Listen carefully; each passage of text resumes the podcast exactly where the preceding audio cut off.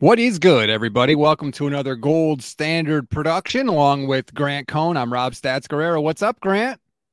Not much. What's good with you, Rob? Oh, we got Trey Lance workout videos to assess. We're going to get to that. We're going to get to a question about the 49ers team building strategy and a private meeting that they are having with a quarterback that is causing some Trey Lance fans maybe to clutch their pearls a little bit. I see you've got your conspiracy face on, so we'll get to that as well. Let's start with the Trey Lance stuff. This is my normal face, but it's always a conspiracy face. Okay. You're Trey right. Lance. Let's go. Workout videos. We've got another one. He's throwing the ball, and here come the takes. They're coming in left, right, and center. His legs too straight. His arms too bent. His head's too low. People are breaking this thing down, and I'm pointing my finger at you, Mr. Cohn. You are breaking this thing down like it's, you know, an actual game film. Oh, yeah. That's what I do. I break down training camp practices like they're the Super Bowl as well. Look, it's the offseason. We need to talk about this. All I'm saying is it looks the same. It looks like the same Trey Lance I've always seen. Some people say it looks a lot different. Last week, we had those like grainy, slow motion videos of just him from the waist up, and it looked good. But this one, there's just two throws, and you see the whole body. And to me, it looked exactly the same as the past. And that's fine. I mean, I'm a little skeptical that he can overhaul his delivery. I mean, he's in his 20s. It's not easy to do. And all I'm seeing is a guy who basically throws with his arm. Like, his legs don't really help him very much in the process. In fact, you could argue they get in the way a little bit, but he's so gifted and big and strong that he can sling that rock around. He's been doing it his whole life. I grew up with a professional baseball player, Tyson Ross. I don't know if you know who Tyson Ross is. He was a starter for the Padres. He was an all-star in 2014. He was a second-round pick. I mean, he's very, very gifted. 6'5", 245 pounds, bigger than Trey. Also basically just threw with his arm. Had a low three-quarter release, had a very short stride, and he could throw 96 miles an hour with his arm. Like, no one could tell him anything. But eventually, he blew out his shoulder, and that was it. And I think the thing with Trey, what I'm most concerned about is the arm fatigue thing. They've talked about this. The arm fatigue comes from being an arm thrower. And he throws hard, too. It's not just that he's throwing like Steve Young, like he's placing the ball. He's throwing it really hard, and he's not really using his legs. So I think long-term, it's gonna hurt him, like literally. So I think that's why he's trying to fix it. 49ers Daddy watching on YouTube says, Trey's throwing motion looks better, and his knees bent on the release. The thing. All right. That I feel beauty's in the eye of the beholder, and you tell me what you see. It's not about what Trey looks like on one throw in one video. True. What matters is, can he consistently get the ball where it needs to go? And maybe more than that, what matters is, can he convince the 49ers that he can consistently deliver the ball on time and in a location where guys can run after the catch? That's the big thing. You know, like, I can hit my 7-iron 180 yards if I hit it perfectly. You know how many times I hit it perfectly? Like 1 out of 10 if I'm lucky. So if Trey Lance looks good in one throw on one video or looks bad on one throw in one video, it doesn't matter. The bigger picture is what matters. Absolutely. And the big picture to me is he to me still looks like he's throwing the same. And the Niners have this choice now. It's like, do we continue to try to revamp Trey Lance's throwing motion, or do we go with Brock Purdy, who actually has good throwing mechanics? That's the thing about Brock Purdy. He does everything correctly. He transfers his weight correctly. He uses his lower body right. Like, Jimmy didn't. Jimmy, people talk about his quick release. He would stand on his back foot, not transfer his weight at all, and just throw little 10-yard passes with no weight transfer. I hated that. Like, Trey is like the opposite. He's really muscling up, and it's kind of like my friend Tyson, not really using his lower body. If he could learn to like just let his legs do the work for him, he wouldn't have to work so hard to throw it hard. Brock Purdy gets it. The thing with Brock Purdy is what is his freaking elbow going to look like in 6 months? You know, is it going to be a noodle, or is it going to be even better? It's possible, but he'll be even better when he comes back, and this guy will be their guy. But Trey, I don't know. It's just this is year 3, and I'm starting to feel like, man, this is how you throw. Just like most guys, you have a motion that you've been doing since you're a kid. You're probably not going to change that. And you know this. He doesn't have to apologize for that. He just has to perfect. Like, Jalen Hurts, I guess, had this issue. And if you watch Jalen Hurts, he's a little bit better at having like a bent front knee when his left leg hits the ground. But by the time he releases the ball, that leg is pretty straight. So I think he's been like working on it, and it's like something that he can improve on, and he can probably continue to improve on, but you're not going to just change it overnight. Well, and that's the other thing too, is like people are like looking for everything. Is his arm extended when he's throwing? Is his knee? You don't have to fix everything. In one offense. Yeah. If you can be a little bit better in one area for this year, while you're rehabbing a major ankle injury that required 2 surgeries, that's progress too. That's part of it too, right? Can he show the 49ers that he's making progress? He talked, I think it was with Rich Eisen, about how he has a better idea now of what the 49ers are asking of him, of what they want to see from him. And so maybe he, you know, like I said, if he can spend this whole offseason now that he's actually mobile and moving around, working on those things, and he can show them in this little window that he has improved those things, that could go a long way. I agree. And I think if there's one thing he can take away from working out with Patrick Mahomes, I want him to hear this. I was going to say, if there's one thing he can take away from working out with Patrick Mahomes, it might be that, you know, Mahomes has a cannon, but when I watch Mahomes, he's a guy who doesn't throw hard. He looks like he's trying to throw a pillow, like he's in a pillow fight, and he's trying to throw the pillow across the room. Like, he's very controlled. He's very good with ball placement. And like Trey is really, I feel like he's still caught up in throwing it hard. And Steve Young, who was my favorite quarterback of all time, didn't throw it hard. He really, really had soft placement. And I think Trey can learn, like, you don't have to throw it hard, man. You can take it off. Mahomes does. And if he can learn to have that kind of control with his arm, he'll be extremely successful and he won't have arm fatigue. That's going to be the narrative now, though. If Trey comes out and looks better, it's all going to be due to Patrick Mahomes. Absolutely. Mahomes fixed him up because Mahomes is so great now. We have to make him even greater, that not only is he, you know, one of the best quarterbacks we've ever seen, he's also fixing other quarterbacks in the offseason. He's a quarterback coach now. Yeah, I mean, he's doing things that Kyle Shanahan can't do. I think it's genius that Patrick Mahomes, I don't know if he invited Trey Lance in or he just said, hey, yes, please come here and let's take a picture, because it looks like he's, you know, doing for Lance what the Niners won't even do. Niners are like, I don't want to be in the same room as you. And Patrick's like, hey, yeah, you know, he can be in my Instagram story. He's a cool guy. I'm going to be fascinated to see. I hope that somebody asks Mahomes about the whole thing. I mean, not that he's going to badmouth Trey Lance, because that's just not how Patrick Mahomes rolls. But I'm convinced that it's going to be Trey Lance is working out with Patrick Mahomes. He learned the secrets. Meanwhile, Patrick Mahomes, who, by the way, has one of the most unconventional throwing motions we've ever seen, because he seemingly changes it whenever the hell he wants to and still puts the ball wherever the hell he wants. I mean, he looks like he could almost play quarterback left-handed. He's so good. And so, yeah, I mean, but the thing is, if you watch him in the pocket, when he has time, he throws with really good mechanics. It's just that he can throw really well without good mechanics. I don't think that Trey's that guy. Like, I don't think Trey's the kind of guy. He can't just look at Mahomes and be like, yeah, I can do all that. No. Think of yourself as Cam Newton. You need to be throwing with proper mechanics every time. If you don't, you're going to be completing 58% of your throws at best, right? Like, that's you, Trey. You're not Patrick Mahomes. So, I mean, these mechanics things are very important for Trey. And I'm just glad that he's putting in the work in the offseason, because it's going to take a lot of time. They say 10,000 reps, stuff like, I mean, it's going to take a long time. Jesse Naylor, shout out to him watching on YouTube, says Trey Lance's rehab strength and conditioning coach is Patrick Mahomes' coach. That's how it happened. Oh, I'm sure we're going to get all the details. We'll get all. You're telling me Kyle Shanahan didn't set this? Jed York didn't set this up? I'm freaking shocked. What's Brian Griese doing, by the way? Why?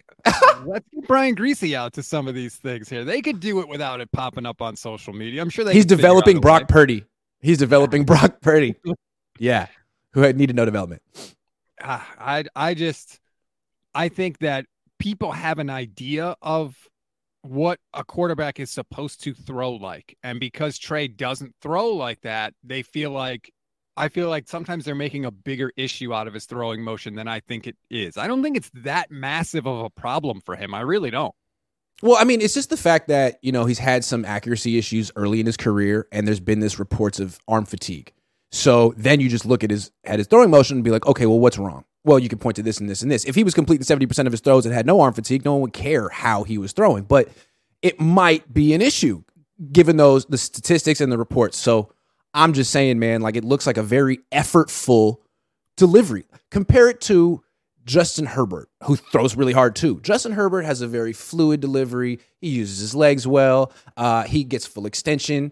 Doesn't look like he's trying that hard, but he is throwing very hard. Like Trey looks, he's got that, first of all, his leg locks out, so he's pushed, he kind of releases here. He's got that three-quarter delivery, and then he whips his arm violently across his body and finishes with his arm across his body. I mean, it's all very violent. And it's cool. I mean, that's how Tyson, my friend Tyson, had a very violent delivery. He was a freaking ace. But you worry about long-term longevity with that kind of stuff. I don't know that I would call it violent. It's definitely, you're right. The arm comes across and it almost bounces back. Oh, yeah. So yes, it does. It does. It absolutely does. Yeah. I mean, and he throws hard. Like he needs to fix this. I think that what he would say is, the arm fatigue came from the volume of throws. Sure. Not like, and what I think he would say is, you throw like that all offseason? Hell yeah. I believe it. Right. I believe it. But what he's going to say is, I'm not going to ever throw that much over that period of time again in my career because I'm not going to be preparing for the draft again. So I think that's what he would say in response to your concern. Fair. Then I guess my only concern would be, show me that you can control the ball with that 2x4 up your crotch that you got, because you got a freaking 2x. Hey man, maybe you need to slow yourself down. Do you remember Rob Nen when we were kids? Rob Nen, he was a pitcher. He would get in the stretch, he would come set, and as he was transferring his weight, he would actually stop. Remember, he would hit his front leg on the ground to slow his momentum because he threw so freaking hard. Maybe Trey feels he needs to slow his momentum down a little bit. I don't know why he throws this way, but maybe it's what he needs to do. He just needs to prove that he can control the ball because he hasn't proven that he's Patrick Mahomes like that yet. Well, that's true. Yeah. Yeah. And then the question will be too, like, does he get enough opportunities to throw? Because I still think he's working through some stuff in terms of adjusting to the NFL, and he's going to need to get those throws in because he didn't get those in college. He didn't get those anywhere. He still has yet to make those. So part of me wonders if, like, he's still kind of learning his own kind of throwing motion and how to place the ball and layer the ball and things like that. Also, I think it's confusing when you're a young kid and you get drafted number 3 overall. He got drafted because of his arm strength.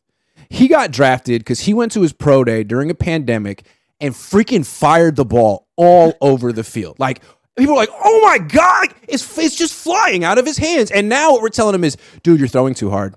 Stop throwing, take it all. It's like, what are you talking about? That got me drafted. That's why I'm rich and I'm the number 3 pick. It's tough for a professional athlete who's made it this far and made this much money for you to tell him, hey, now do everything opposite. It's like, oh, really? It's tough. So that's going to be the challenge, is going to be whatever the 49ers haven't seen yet from Lance, can he provide that this year? And I felt like one of the things that we heard about him coming into the league was, he's really smart. He learns a playbook fast. He doesn't make the same mistake twice. He can adjust, that kind of thing. So that's going to be grinder, loves football, not a diva, all that stuff. You know, all the good things. Yeah. And so that's going to be put to the test this year, right? Because clearly he had to change something. Whatever you want to say that it was, he needed to alter something. Now, can he do that while also rehabbing this injury? I don't know. We're going to find out. I know one person that's pretty skeptical. I shouldn't say person. Kyle Shanahan's cat. Thank you very much for the super chat. Trey is a bust. Not his fault. It's my master's fault. That, of course, would be Kyle Shanahan. Real quick, my question with Trey is, like, did the Niners not see this thing with his lower body on film? Because it seems like throwing gurus could probably see that.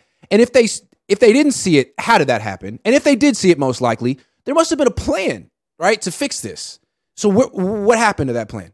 You're on year 3 and he's working out with Patrick Mahomes. Like, what about your plan to fix something you saw on film? I can't imagine you traded up to number 3, drafted this guy, and were surprised in training camp, like, oh, you know what? He actually is just an arm thrower. And like, that's going to lead to problems. Like, right. Yeah. I'm sure you could have seen that. From what Kyle has said, they kind of look at that as like, hey, that's your job to fix during the off season. And because we don't, what about your evaluation though? When you traded up for this guy, what did you say? What did you write? Right. That's fair. But Kyle has kind of talked about, like, adjustments to your mechanics and stuff. That's on you in the off season. Because once we get rolling in training camp, like, we're going, we have stuff to do. We can't stop and work on that stuff. That's the impression that I've got. I love thinking like Kyle selling that to Jed. Hey, you know, we're going to trade 3 first round picks for this kid, Trey. Look, his mechanics are a little bit of a mess. Big, strong kid, been throwing with his arm all his life. We want to teach him to use his lower body. We have no plan to teach him how to use his lower body. That's going to be on him. It's really critical for him to succeed. We can't do that for him, but we think he might be able to do it for himself. What do you think? Jed's like, I like it. I like it. Jed's like, just make the NFC title game so I could sell playoff tickets to you. Fair enough. But too long, didn't listen. Just make the NFC title game. Thanks.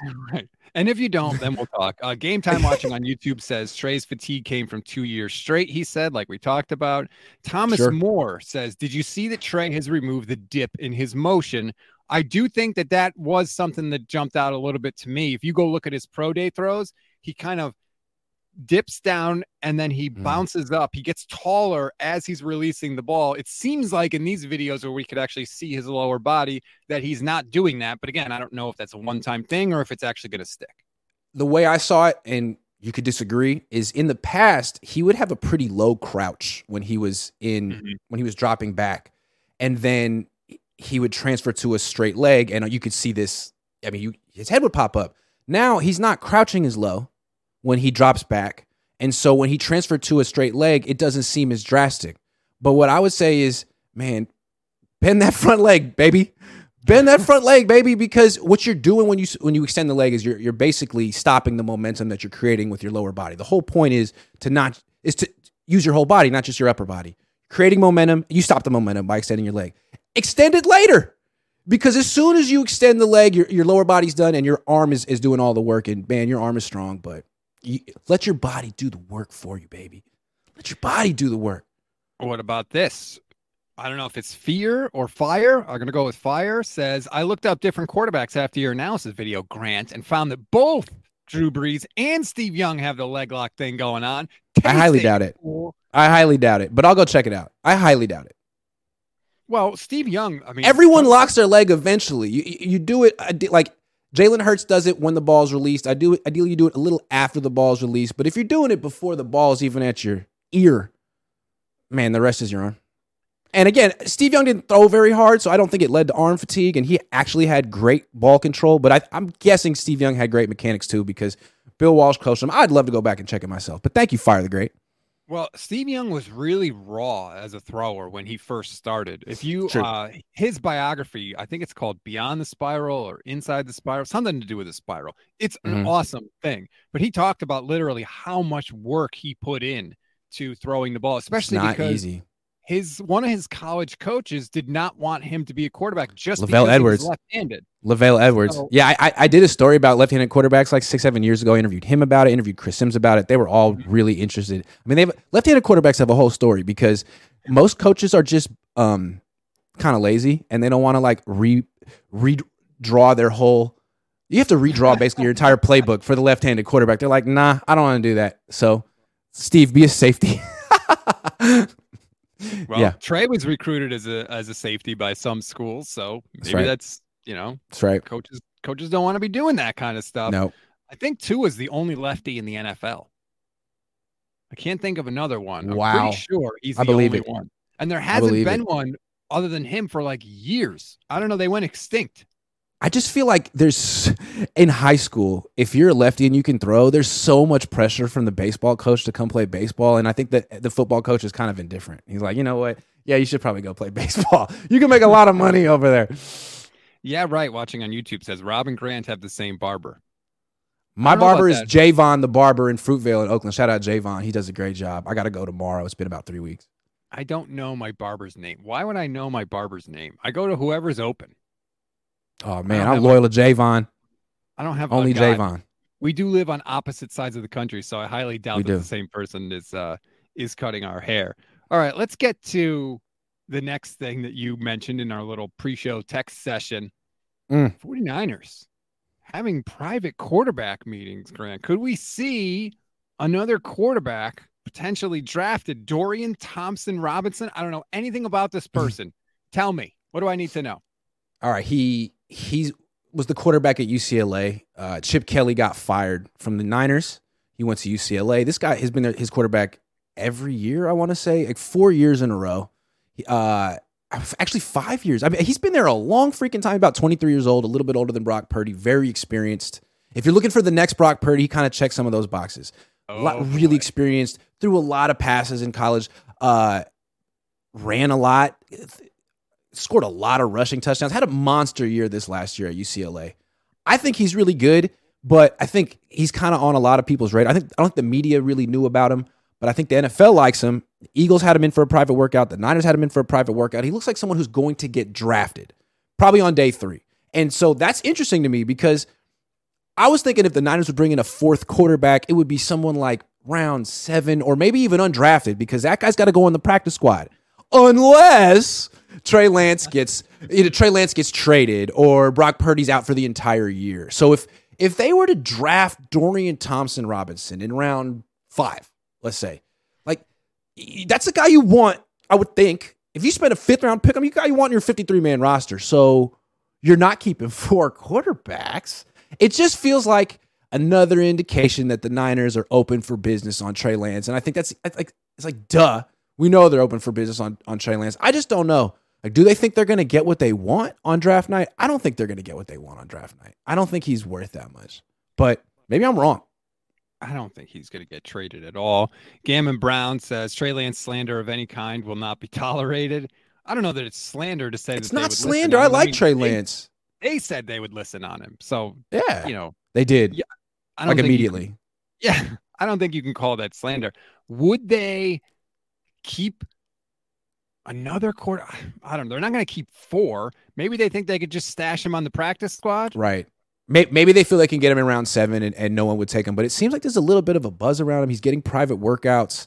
It seems like he might be a round 5 or 4 pick. And if the Niners take a quarterback in round 3, 4, or 5, like heads will explode. People will be so, I don't even know if Trey Lance would be on the team at that point, but I think that's why this is interesting. It's like, what are you doing? Why are you even taking a day to talk to this guy? Why? You have 3 quarterbacks. I have more thoughts on that, but we got a couple super chats I want to get to. 2.0 says, Trey has nothing to do with Mahomes. Christensen is just willing to work with him now that Jimmy Garoppolo isn't on the team. Now Jimmy isn't competing with him, so he'll gladly take Trey's money. So Christensen is Patrick Mahomes' quarterback coach, and I guess he also worked with Jimmy Garoppolo. But I think he worked with Garoppolo like in high school or like way early. So I don't know that necessarily there's any connection there. I don't think these quarterback coaches care about having 2 quarterbacks on the same team competing for the same job. They care about money being green. Yeah. I mean, again, 2.0, like mocking Trey Lance for, you know, like working on his craft. I think it's cool that he's like, you know, went to Jeff Christensen and is trying to go to the best coaches. I mean, he's going to Jimmy Garoppolo's coach. 2.0 should be encouraged, but no, he's just laughing at Trey Lance because he's 22 and he doesn't have a perfect delivery yet. I mean, okay.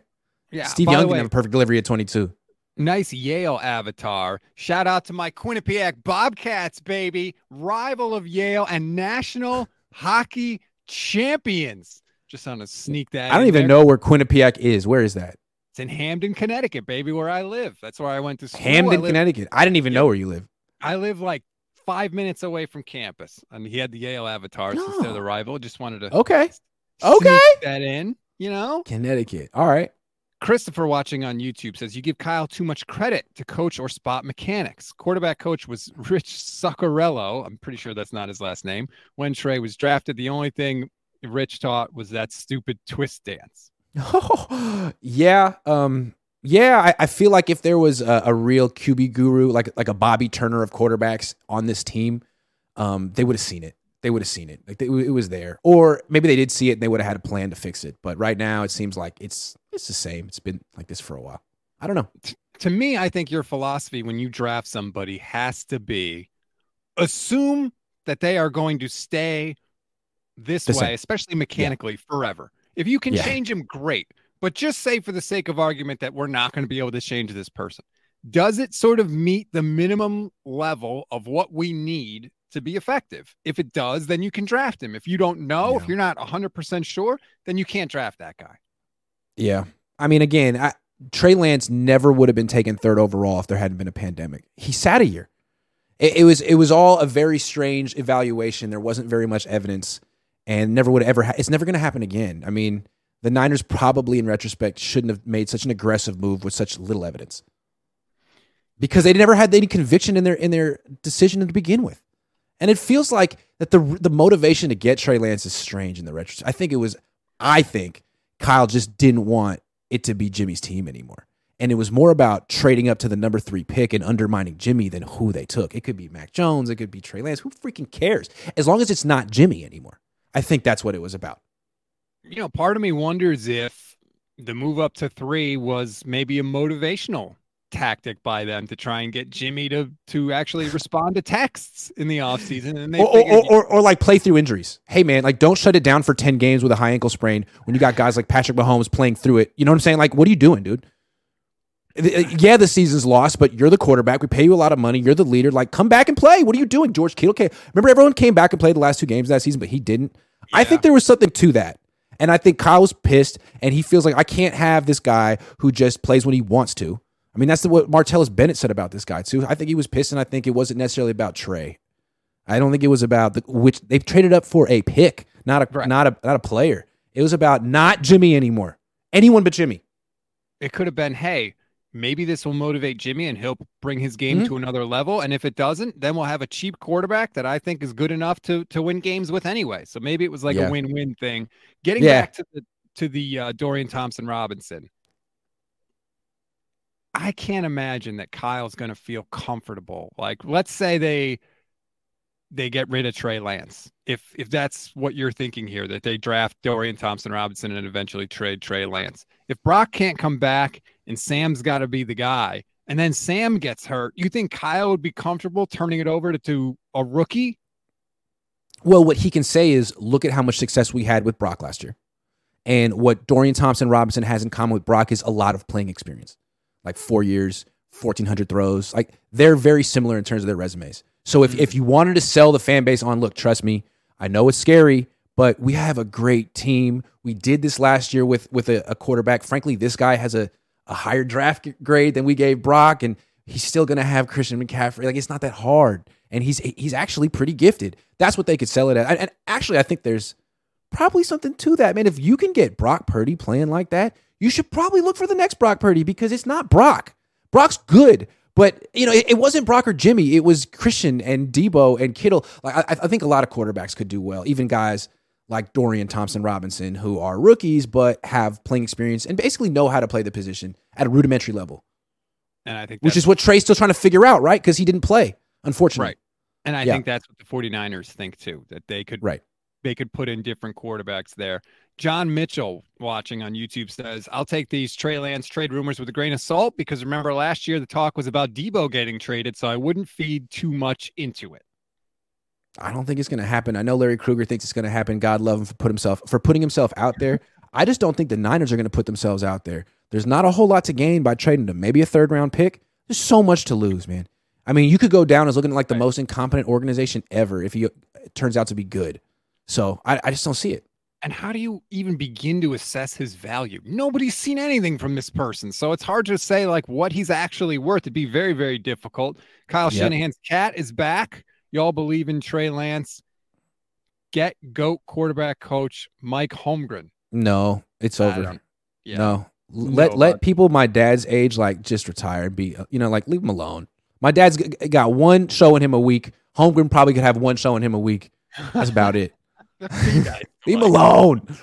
2.0 is back. The crouch in Trey Lance's delivery will be back as soon as he tries to throw the ball with velocity. He's going about 25% in those vids. It's like watching LeBron shoot around in warm-up saying, wow, he doesn't jump very high. I don't have a problem with the crouching. Look at Jalen Hurts when he throws. He's very crouched. Look at Patrick Mahomes when he throws. He's very wide, very crouched. But the thing with Trey is that he's extending his leg as soon as it hits the freaking ground. Like, it just let it be bent for a second.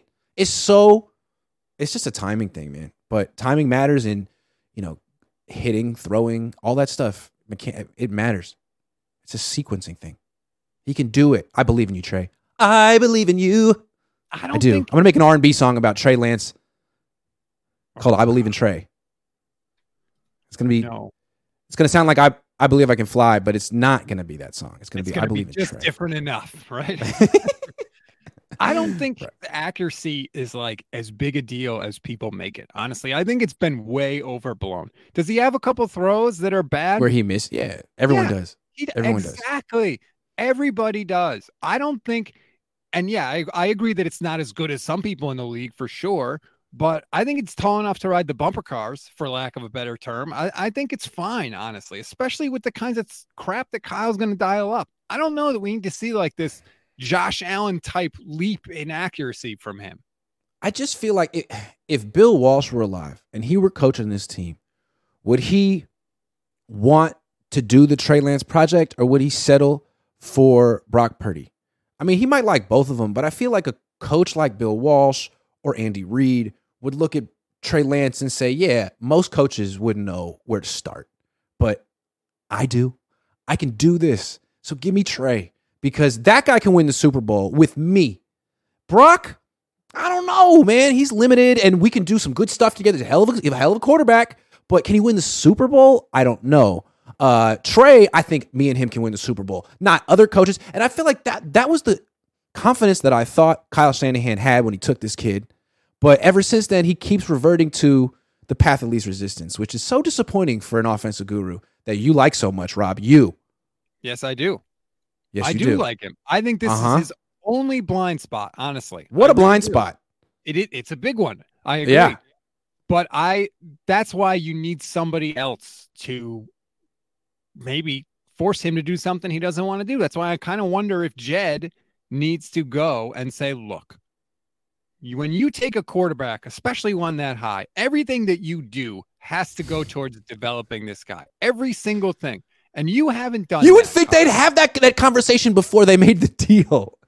Denise, John, everyone in the room. I mean, you would think that would be understood, but I'm with you, man. Denise and John do not care that much at all. I think Jed does.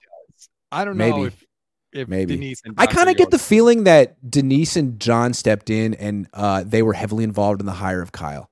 I think that my sense is that they didn't want to run the team. They gave it to Jed when he was 27. He hired Singletary. Then he got Harbaugh, fired Harbaugh, got Tom Sula, got Chip Kelly. And I think that the parents stepped in and like, look, we are a laughing stock. Let's huddle up and do this together. And I don't know that Jed has free range over here anymore. I think big decisions come down to a family decision now. That's interesting. Oh, yeah, you would know better than I would. I don't know. And I don't think it's a coincidence that the last 2 years when the Niners were 3-5 and 3-4, all of a sudden the dad showed up full week for practice. Not to lay the riot act in on anyone, but just his mere presence sends a message that Jed's doesn't. And I think that's okay. I like that little bit of tension there. That could be a good thing. And I just think that maybe for this one spot on the roster, and I know it's an important one, but maybe Kyle needs to be forced to do something that he doesn't necessarily want to do. Every coach has strengths and weaknesses, and maybe this is just a weakness in his game that he doesn't recognize how to develop this guy and have patience with someone to figure it out. And I wish that he would, because I would love to see just clear the deck, play Trey, nobody over his shoulder, no backup plan. If you miss the playoffs, you miss the playoffs. So what? You got to find out what you got. Oh, sorry about that. We missed Corey Soto's super chat, 1021. He paid $10. Oh, geez. If you want to go back and get it. Yeah, it's all good. To say his mechanics are exactly the same. Oh, he's saying I'm wrong. Well, then we definitely need to show it now. Okay, well, yeah, he says to say his mechanics are exactly the same in these videos is just wrong. But again, generally we won't glean much from these videos. It just indicates that he's working and probably working hard. Yeah, I think you're right, Corey. I think what we said is he's not crouched as much when he's starting his motion. He's a little bit more upright so that when he's transferring to his extended leg, it doesn't look as drastic. But what I'd like to see is him not transfer to an extended leg. I think that would be the biggest thing to help. I mean, do you ever see a pitcher land on the mound with a straight leg? Have you ever seen that? No. I'm not saying he's a pitcher. I'm just saying like there's a reason for that. You don't do that. It doesn't help. It really doesn't help. It's a bad habit. I'm not making fun of Trey for going with Christensen. He should. Just saying, let's not act like Mahomes is taking him under his wing. Congrats to Quinnipiac. Yeah, I don't think Mahomes is taking him under his wing, but you watch the media narrative that'll rise out of that, and he'll get credit for it. He absolutely will. Oh, yeah. If Trey Lance turns it around this year, every story will be, let's go back to the... It started in Dallas when Patrick... That's how it's going to be, right? That's the story. That's going to be in Wikipedia. You know what I mean? It was a brisk spring day. Yeah. Patrick Mahomes woke up and had an idea. The other thing I'll say is this. You know, whether you think that Trey's delivery is different, whether you think it's the same, he's getting work in right now, and God knows he needs it. Brock Purdy is unable to do that right now, and he's going to be unable to do that for a long, long time, months and months and months. And freaking Darnold's learning the offense. Like, he's over in, like, Spanish 1 learning how to, like, conjugate his verbs. You know what I'm saying? Like, he's got a ways to go. Let's just say, for the sake of argument, that Brock looks really good in the 3-month checkup, and he's able to come back. Let's just say, for the sake of argument, week 1. Training camp. Okay. Or week, whatever. Training camp.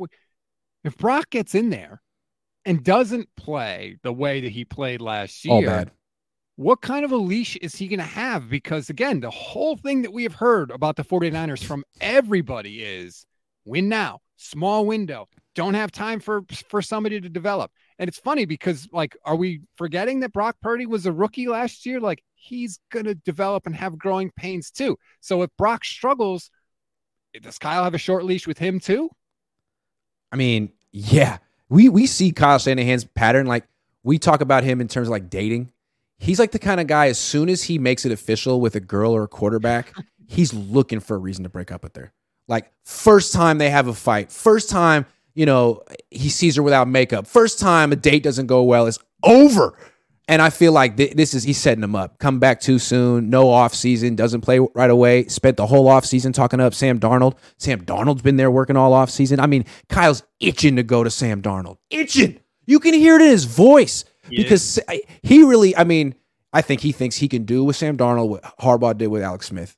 And maybe Harbaugh could turn Sam Darnold into Alex Smith. I don't know that Kyle Shanahan can do that, because what Harbaugh did for Alex Smith was pump up his confidence. When has Kyle ever done that for a quarterback? So I'd love to see him pull that off, but I think that's what I think he really wants to do that. So if Brock is not what he used to be, I think they're not committed. They like Sam, go to Sam. Or Trey, whatever. Who cares from Kyle's perspective? Can I just say, like, what did Jim Harbaugh really do for Alex Smith? Nothing. Alex Smith never made a Pro Bowl. All he basically did was, Alex Smith was a laughing stock. Everyone wanted him out of town. And Harbaugh said, I'm Jim Harbaugh, and I think Alex Smith is good. That went a long way in 2011. People were like, really?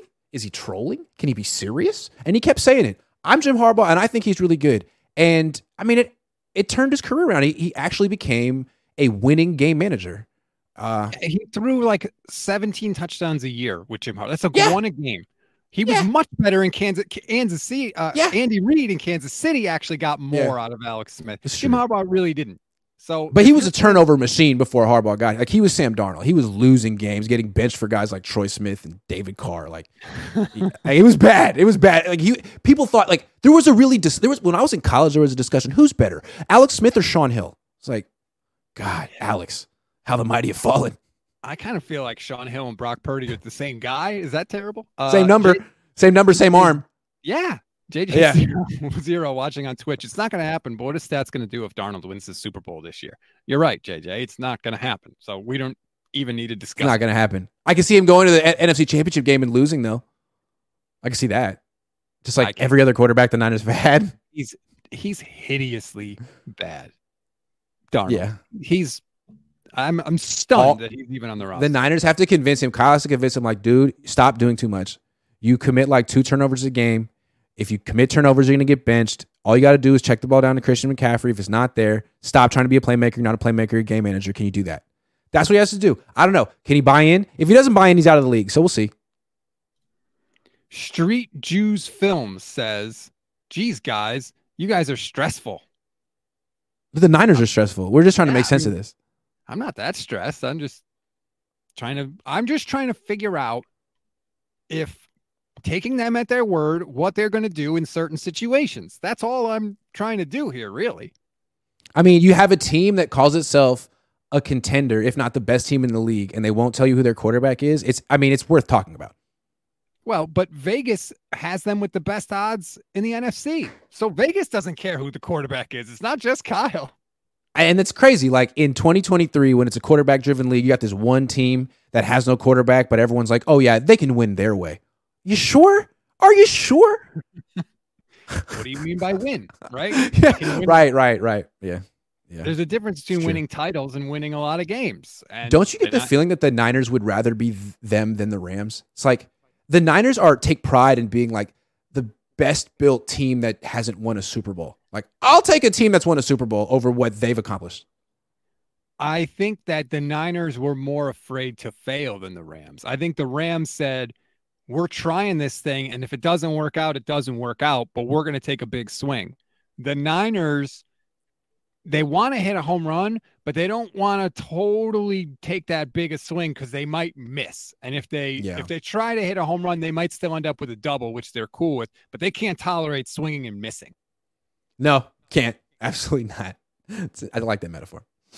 I don't know why. Like, only one team wins the Super Bowl. If you go to the NFC Championship game, yeah, that's nice, but you still didn't win the Super Bowl.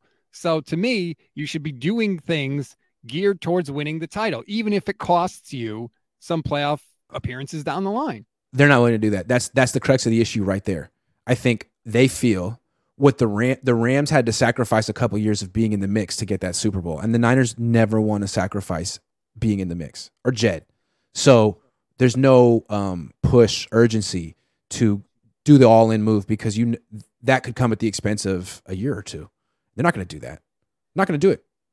Well, and when I say the all-in move, like I'm talking about all-in in terms of mortgaging your future quarterback. Like, oh, yeah. Clearly, they made an all-in move to get Christian McCaffrey. That's an all-in move. When you trade 2, 3, 4, and a fifth round next year to get a running back, the most injured position in the NFL, that's an all-in move. But when you haven't gone all-in at the quarterback spot to find out what you have, that's what I'm talking about. Because, like everyone has said, they're not willing to potentially lose games. It's also not guaranteed that they would lose games while Trey Lance played, by the way. But they don't even want to potentially risk that to find out. And that's the frustrating thing. Which is so crazy because go back and look at the scouting report on Trey Lance coming out. Project needs time on task. And the Niners, like, they told him, like, oh, everyone's wrong about Trey Lance. You know, he played under center in college. Mm-hmm. He played under center in college. He did really well in this cognitive test. He's going to be ready right away. And they're like, you know what? Everyone was right about Trey Lance. Damn. That's the real winner of this offseason is that S2 cognitive test because that thing gets brought up more. Like, oh my God. Let's see. Who is this? Waldemar says, Brock, Sam, or Trey, the issue will be offensive line protection. Purdy has the body type of Breeze. They need to move the pocket and keep him safe.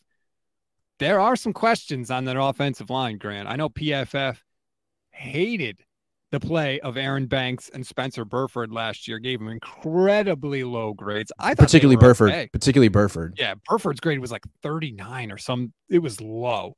To my eye, granted, it's definitely untrained. I didn't think their offensive line was that bad. I thought it was good enough. And they, in terms of run blocking, that towards the end of the year, they were mowing people over. I thought it was okay. I mean, Trent Williams is great. Aaron Banks is solid. Jake Brendel's solid. Burford, that right side just isn't good enough. And I feel like we always talk about McGlinchey, but frankly, he's been better than the right guard every single year. Like the right guard is never really that good. And like Burford wasn't even a full-time player. Like he would play most of the game, but they would bring in Brunskill.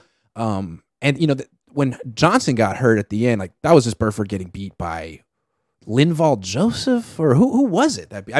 He just got beat. So I'm a little concerned about the right side still. Now it's going to be Burford and Feliciano and McKivitz and Zakel. Like, hopefully two guys step up. We'll see. Well, so we saw Aaron Banks essentially kind of redshirt for a year and ended up being a solid player. Maybe they think Zakel can do the same kind of thing, and maybe he can. I don't know. He's a good athlete. I'm a little more intrigued with him than McKivitz. I don't really see. There's not much upside with McKivitz. I think Zakel, he could be a good run blocker. He's fast. He's big. I don't know how good he's going to be in pass protection, but I mean, that's the story of every Niners right tackle ever. So we'll see. Given what happened with Aaron Banks, do you think the Niners have earned the benefit of the doubt when it comes to that? Sure. Absolutely. Yeah. And not just Banks, but Brendel. Last year, we were like, what is the plan at center? And they're like, hey, we like Brendel. and he ended up being solid. Like, he's a Pro Bowl alternate. Played all 17 games. Like, these aren't like impact players, but you can't be. I mean, gave him a 5-year extension. He earned it. So it's possible that Burford really is ahead of schedule. Like, Banks couldn't even play as a rookie. Burford did. So maybe he makes. Maybe he's way better as a second-year player. I just don't believe in McKivitz. I've seen McKivitz play. He's a fifth-round pick. He's not a great athlete. I think it's on Zakel or someone they draft to take that spot. If McKivitz is your swing tackle, I feel much better about him. Then you're all right. He could play left tackle too. Right. He's a good swing tackle. Starter. Yeah. I don't know. Pete 98 146. I'm starting to think they'll sacrifice Trey Lance to pick up right tackle help. Again, I don't know how much value Trey Lance has to pick up like a big time right tackle. You're going to trade a potentially great quarterback that you haven't developed for a right tackle. No thanks. Yeah. Remember, the Cleveland Browns drafted Joe Thomas. And he played over 10,000 straight snaps at a Hall of Fame level, and it didn't matter at all. No impact. No impact. They went 0-16. He never touched the ball in his life. Right. So I don't know that you necessarily want to make that trade. But there are questions on the offensive line. There's questions at cornerback, especially with the depth there. I don't know if you saw, I know you saw actually, because you wrote about it. That's how I saw it now that I think about it. Mike Clay recently ranked the 49ers roster. He went through every position and he had them 16th in the league. And essentially he said the depth isn't there anymore. That's what this team is missing because so many guys have left due to free agency and other things. And so that's really what the Niners have to replenish. And they could do it in this draft because they have 11 picks. But you need to nail the draft this year. You need growth from the guys in 2022 and growth from the guys in 2021, frankly. Yeah, this is like naturally what happens, I guess, when you extend 7, 8, 9 players. I mean, the Niners have like an upper class. We could call them a clique. Maybe they go to Cabo of players who are very wealthy. And they've earned it, but the Niners have... They look at themselves as a little bit of a family. They want to keep this team together. Other teams like the Patriots and Chiefs are a little bit more cutthroat about who are cornerstone guys. They don't have like 9 cornerstone players. One's a fullback, and that's fine. That's fine. 2 are linebackers, and that's cool. But yeah, I think you're consciously sacrificing depth to have that team. You're going to need Lenore's going to have to take a big step up as somebody that was drafted in 2021. He's probably going to be a starter now on the outside. Drake Jackson. Absolutely. Drake Jackson, which I think he can. That wouldn't be like the... He's going to get nothing but one-on-ones all year. Nothing but one-on-ones. Yep. So he's got to step up as a guy that was taken last year. I would love to see Danny Gray do, I don't know, something. Oh, yeah. Just something. They need to draft another wide receiver because they can't just bank on Danny Gray being something. They need more wide receivers. They only carried 5 last year. You can carry 6. Get another guy. Because most of their guys are like gadget guys anyway. Like Debo, used in specific ways. Juwan Jennings, slot receiver. Ray McLeod, gadget guy. Like get another wide receiver. A wide receiver. Not a gadget guy. I would say. Wide receiver. 11 picks. 11 picks. You got to, I mean, how are 11 guys going to make the team? You could take one of everything. Well, that's what JJ00 says. The Niners don't have 11 spots on the roster to make all those picks. How many times should the Niners trade up, make like 5 higher picks? I do think they are going to move up because of that. Like there's just no reason to pick these guys if they're not going to make the team. The question is, what do they move up for? Do you think that they would move up for an offensive lineman? Do you think, I mean, they love going defensive line. They love it. And I know they went defensive line with Drake Jackson last year. That doesn't matter at all. I could see them doing that. I have a prediction. I think their first pick's going to be a linebacker. They got to replace Aziz. They don't have a replacement for Aziz. I mean, it's not. I don't think it's Flanagan Foles. I don't think it's Burks. Those guys are special teamers. The Niners love their linebackers. They haven't really replaced Aziz. They drafted Fred Warner in round 3. They would not be against drafting a linebacker in round 3. Watch for a linebacker to get drafted by the Niners. They love their defense. They're not messing around. What about Marcelino McCrary Ball? They love him. He'd be in the mix. But I don't know that they're necessarily going to hand him a starting spot. What was he on the practice squad last year? He'll compete. He'll be in the mix. He's fast, man. He is. Yeah, you know maybe that's the guy. I just feel like they're not going to leave it to chance. Like they're going to bring in guys. They're going to bring in reinforcements. Part of me wonders if their philosophy is, Adam Peters kind of talked about this in an interview where basically he talked about it with offensive line, how like it's super hard to find offensive linemen. Not that many offensive linemen run the Niners system. So what they do is they look for guys that have the basic kind of prerequisite skills, and then they draft them and they train them up for a year, and then they get in there and they're ready to go. Does that apply to all 49ers players? I don't know. It's a smart way to go about with the offensive linemen, because I think that's like offensive linemen and quarterbacks have the toughest transition from the NFL, from college. Like for offensive linemen, the defensive linemen are so much more athletic than what you've seen. The blitzes are so much more sophisticated, and you're not strong. Like you're going against 30-year-olds. You're 22. Like you're just not strong enough. So I think it's probably smart. And also like with the Niners, they have like they want to run outside zone, particularly to their right. So like the right side of their offensive line often is a little bit smaller and faster than the left side. There's very specific things they're looking for. And they're willing to sacrifice some pass protection on the right side, which is kind of like a 1990s way of thinking, in my opinion. But that's how they are. 49er gang 916. McCrary Ball is going to break out. He's been getting buff. He is buff. I do think the Niners, it's possible they looked at their quarterbacks, whether it's Trey or Brock, and said, or even Sam, to be fair, we got a guy that's mobile enough now. Like Jimmy Garoppolo was not mobile. They're okay if the offensive line was a little weaker in pass protection, because they know they have the quarterback now that can sort of make up for it a little bit. Yeah. Rob, I got to leave in a few minutes because I got a show at 11. So let's talk about Bosa real quick, because I want to talk about Bosa. This is very interesting to me. You want to start? You want me? What do you want? Okay. So the Niners are very proud of their quarterback room, and they feel like they've found this magic formula, which is don't spend big on quarterbacks. We've been talking about it for a long time. I mean, it's the most expensive position. If you could get this guy in a rookie deal, it's cheating almost. Absolutely, but having a cheap quarterback room has enabled them to spend big on other positions. They're going to be spending big on Nick Bosa. He's about to get paid like a quarterback. And I think it's kind of funny. They say they don't, they have cheap quarterbacks. You have a franchise quarterback. He just plays defensive end. His name's Nick Bosa, and you're paying him that. And it's like the fact that you're locked into a quarterback salary at a non-quarterback position almost means that the Niners are kind of committed to this roster structure for a long time. Like they can't really have an Aaron Rodgers or a Lamar Jackson or anyone special, because they're paying for that at left tackle, at D end. I mean, Trent Williams is damn near making quarterback money too. Yeah, that is the thing that like they have harped on. Kyle Shanahan said it's everything that they have a cheap quarterback room. Nick Bosa is going to make quarterback money. He's going to make $30 million a year, more than likely. Mm-hmm. So that essentially is your quarterback. Now, it's nice that they don't have a quarterback also making $30 million and Nick Bosa making $30 million and Trent Williams making all that money. Sure. That's definitely better, but they do have sort of the quote unquote quarterback salary on the roster.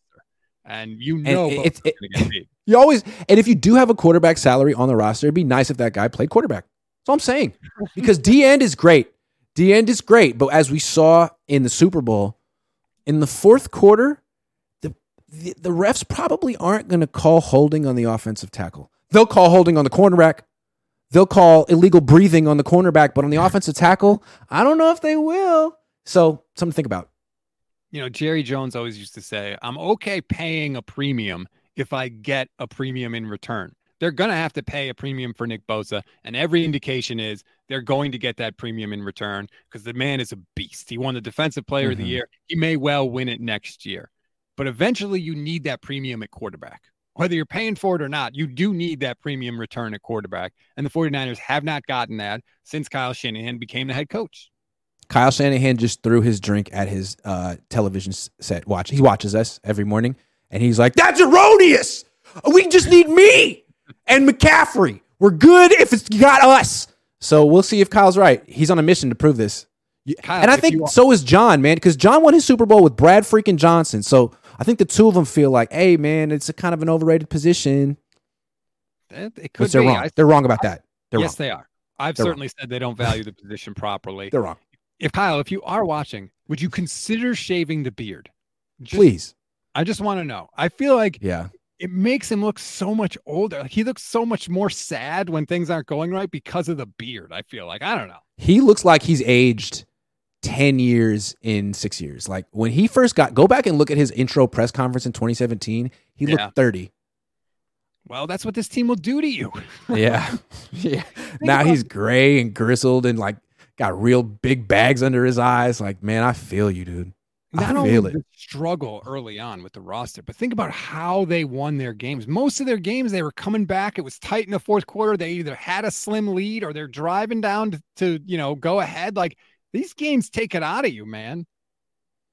They do. They do. Especially when you come really close to winning the Super Bowl, but don't multiple times. I can only imagine. Like they talk about things that keep you up at night. He's got like 5 of them. What was it tonight, dear? Oh, I was in Atlanta. It was the Atlanta one. Oh, sorry. Just go back to sleep. It's okay. Oh no, it was Patrick Mahomes this time. No, sorry.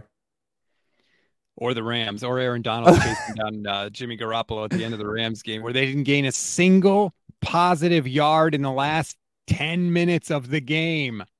People forget that. Boatswain Boogie 03, quickly before we go here. Thanks for the super chat. They'll be fine getting depth. Kyle is great at creating coaches that get the best out of their position players while developing them. He does deserve credit for that. Yeah. He's awesome at hiring a staff, and he's awesome at replenishing a staff. That's a very underrated skill that head coaches have to have, and Kyle is shown to be very good at it. Before we leave, I think the Niners are great at drafting, especially on day 3. All their day 3 picks, I think, are going to be smart and calculated because that's when the front office gets to do the work. The 3 comp picks, I'm afraid those are going to be Kyle picks, and I'm really curious to see what he does with them this year because last year it was freaking Ty Davis Price and Danny Gray. So I really want to know what he does with his picks this year. Oh, man. It's so funny. Dorian Thompson, he's going to take quarterback. I can't wait. Do it, Kyle. That would fit right in because we can't go a week without talking quarterbacks in 49ers land. So we'll see what happens. Thanks, everybody, for watching. Again, like and subscribe to the Gold Standard YouTube channel. Like and subscribe to Grant Cohn's YouTube channel. Oh, 2.0 at the buzzer. Look at this. 2.0. Darnold is similar to Jimmy Garoppolo, but with more athleticism. Slightly slower release, but better arm. I think he's Kyle's new security blanket. I think he really ends up being the guy if Brock is not ready. If you're hold on. How are they similar if one has a slower release but a better arm and is more athletic? Like what is the similarity that you see between Sam Darnold and Jimmy? I'd love to know. Is it their smile? Is it their general aura? I'd love to know. It's a very good point. But also, if your security blanket has 90 combined interceptions and fumbles in 56 games, that's not really a security blanket. There's nothing secure about that. The blanket is on fire. That's a blanket you take off of you. It's killing you. This blanket will destroy you. Remove immediately. But it could be very well-covered. It's a death trap. Yeah. Yeah. Thanks, everybody, for watching. We appreciate it. Grant, thanks for doing the show before you had to pop on and do another show. Like and subscribe to the YouTube channels. Bye, everybody.